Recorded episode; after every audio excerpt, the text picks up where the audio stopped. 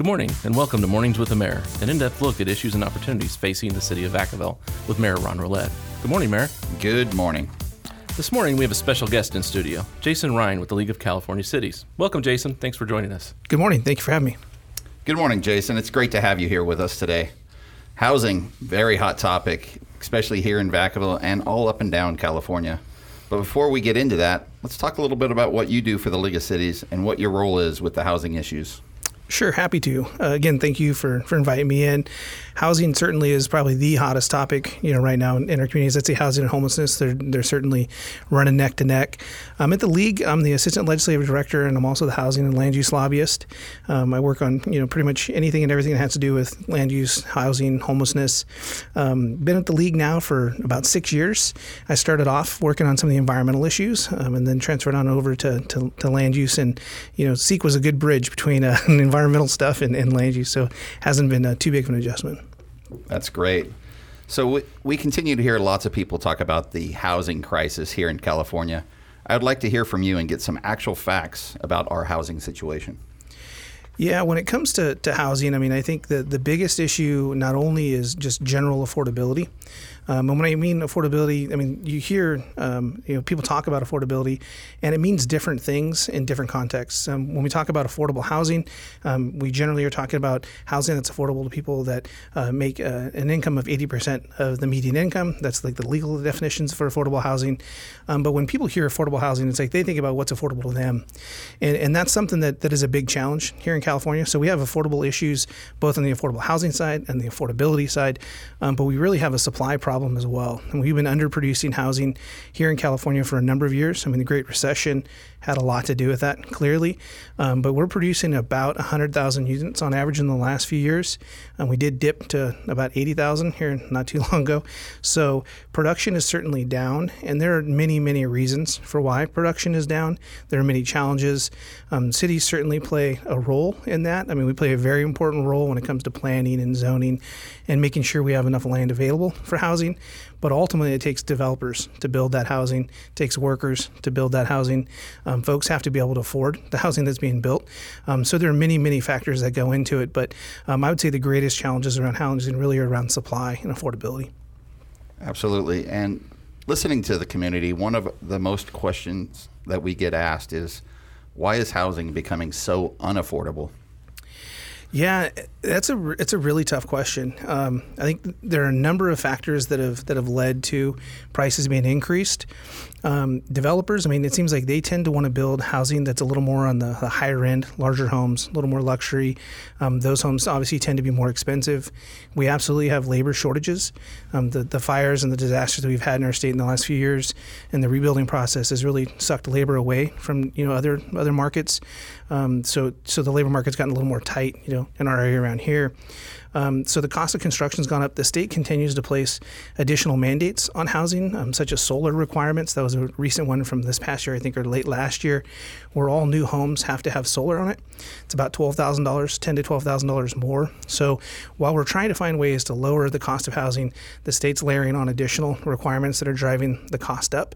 Um, and then there are also a number of issues at the local level, I think, that, that can drive the, the cost of housing up. I mean, we have, you know, impact fees. We have, you know, other ways that we need to, to, to you know, mitigate for the, the development that's coming in. Um, we have no other way to provide those services. You know, police, fire, streets, roads, sewer. Those are all hard costs that, that continue to go up. Um, so, you know, developers have to, you know, pay those fees, and there's really no other other way for us to, to do that. So th- those fees certainly are, are part of the equation.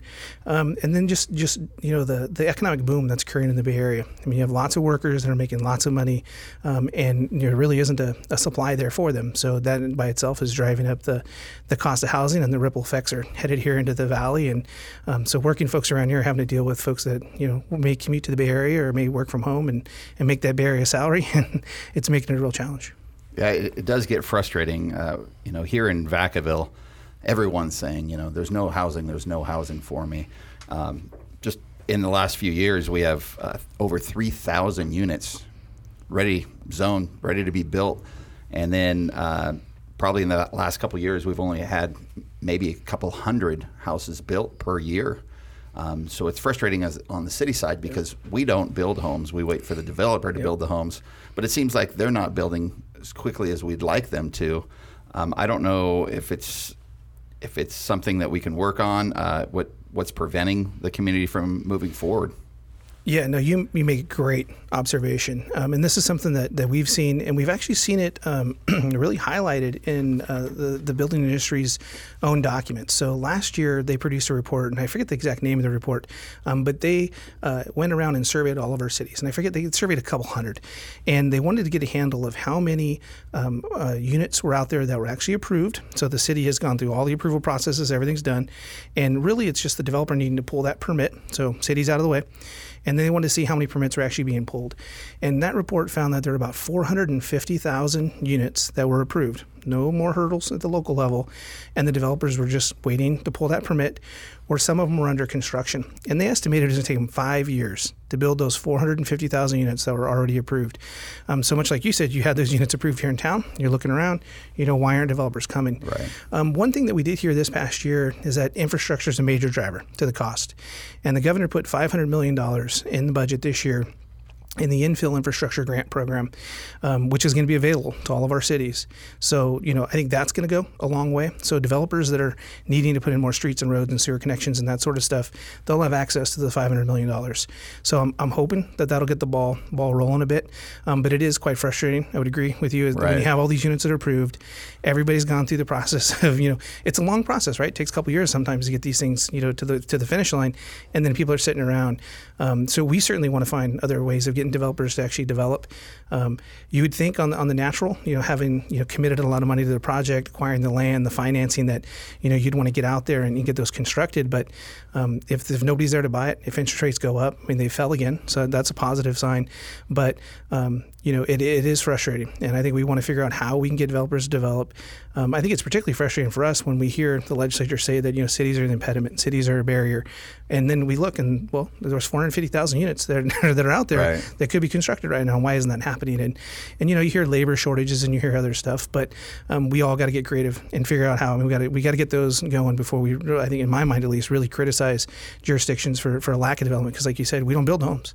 We approve right. them and they're ready to go. So let's get them built. Yeah, we're all excited that SB one got passed, and uh, we, you know, we're talking about infrastructure. What you said, uh, it seems like we always bring the development and then think about the infrastructure and the traffic impacts.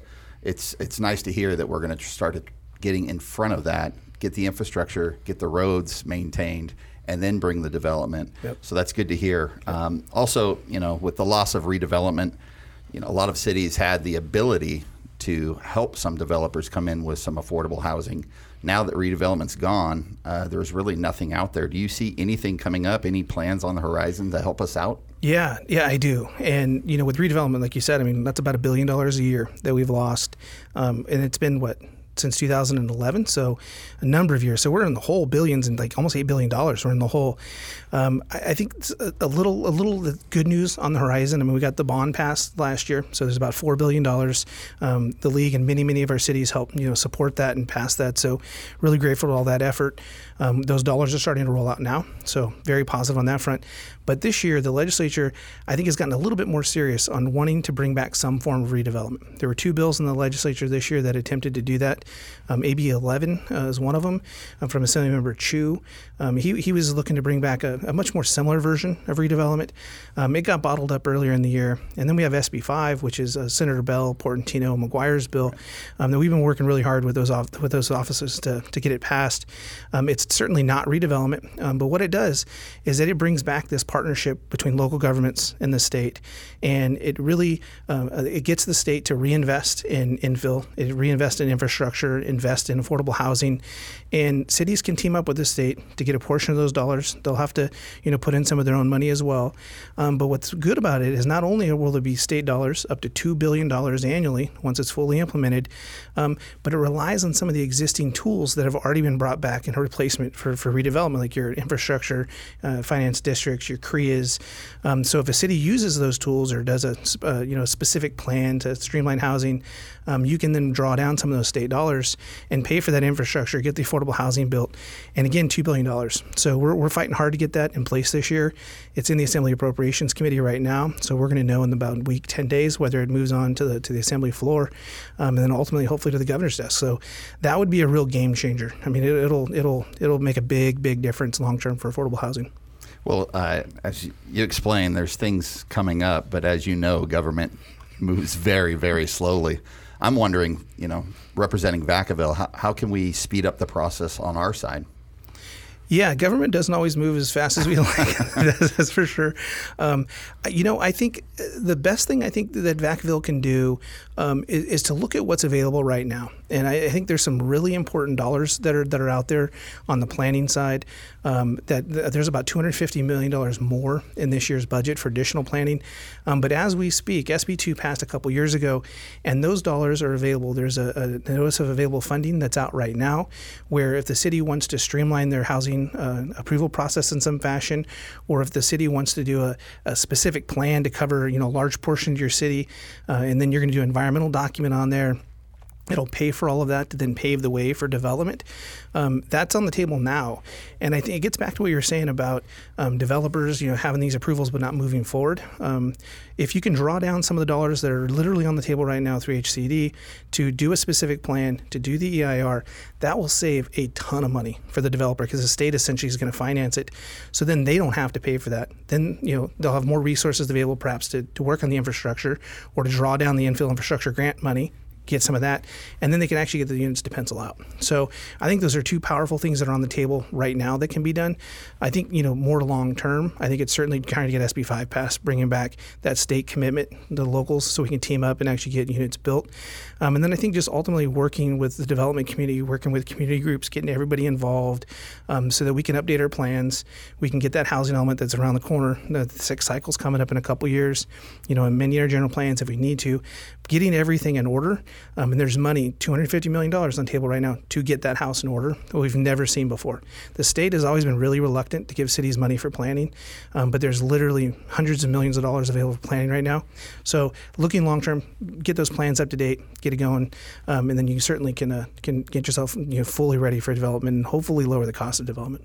Very nice. I want to brag a little bit about the city of Vacaville and, and our staff. Uh, years ago, we decided – we need to find incentives for developers to come to Vacaville and, and, build these homes. So what we ended up doing was putting some of those costs on the backside, uh, not telling the developer up front, hey, bring us these millions of dollars. We're saying, go ahead and build your house and then give us the some of the fees that we uh, charge. Mm-hmm.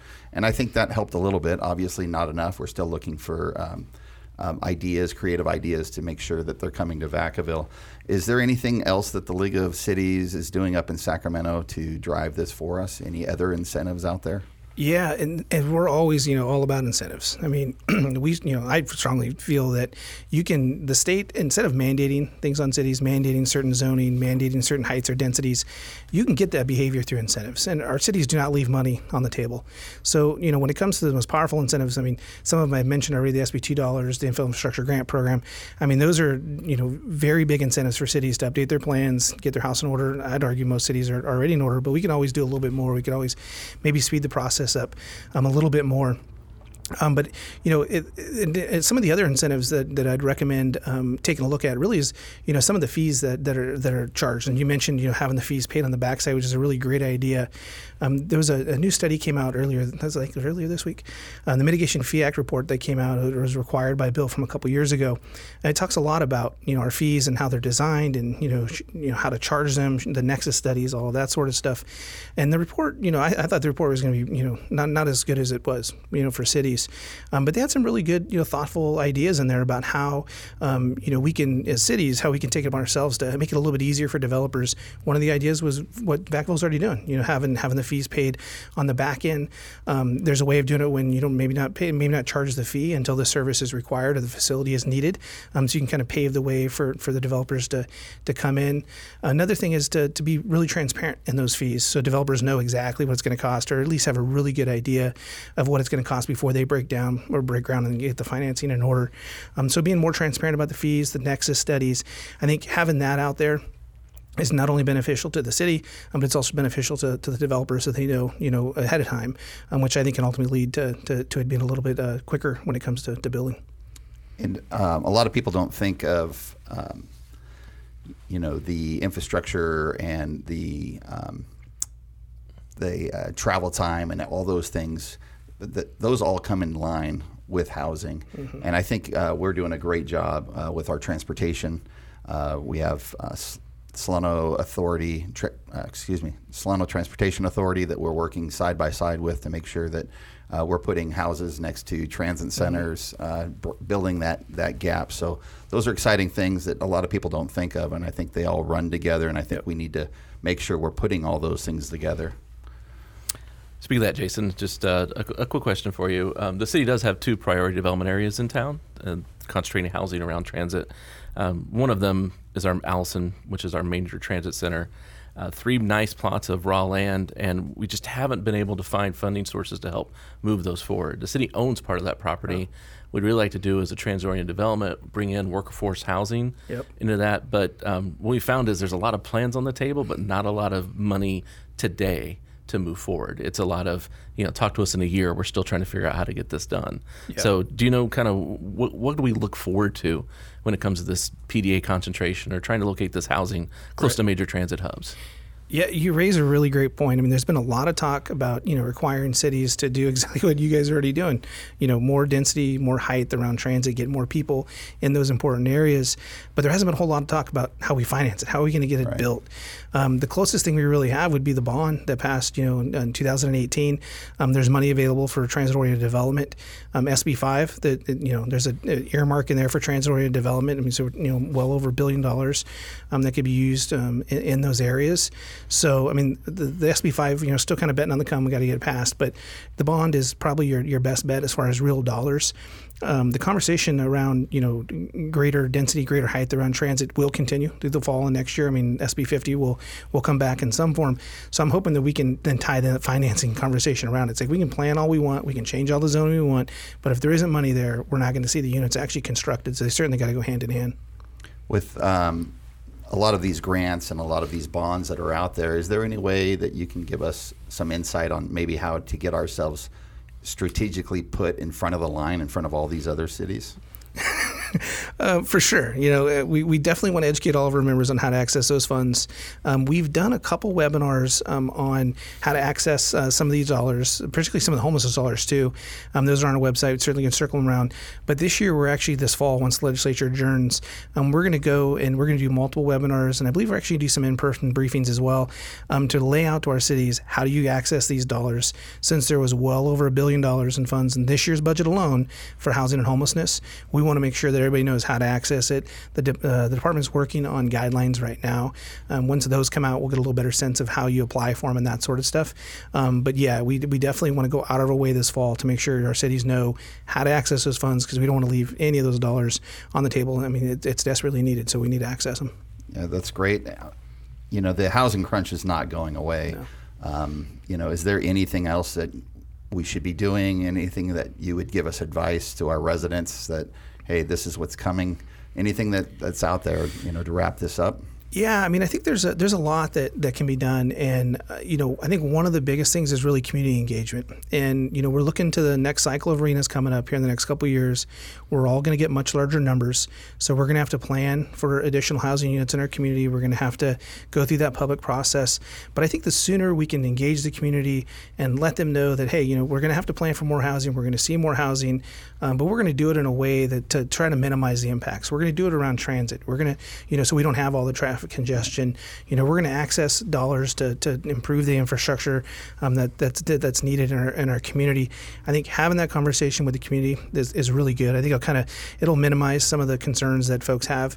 Um, I think most people probably aren't all that resistant to development if we can mitigate the congestion, if we can you know mitigate the the impacts of the development. I think people are a little more open to it. But if we're just going to add a whole bunch of people and we're not going to have you know parks and libraries and we're not going to have the infrastructure there, um, I think that's when community members get a little resistant. So I think having that conversation with the community is, is really important. Thinking about that next round RHNA and how our numbers are going to go up.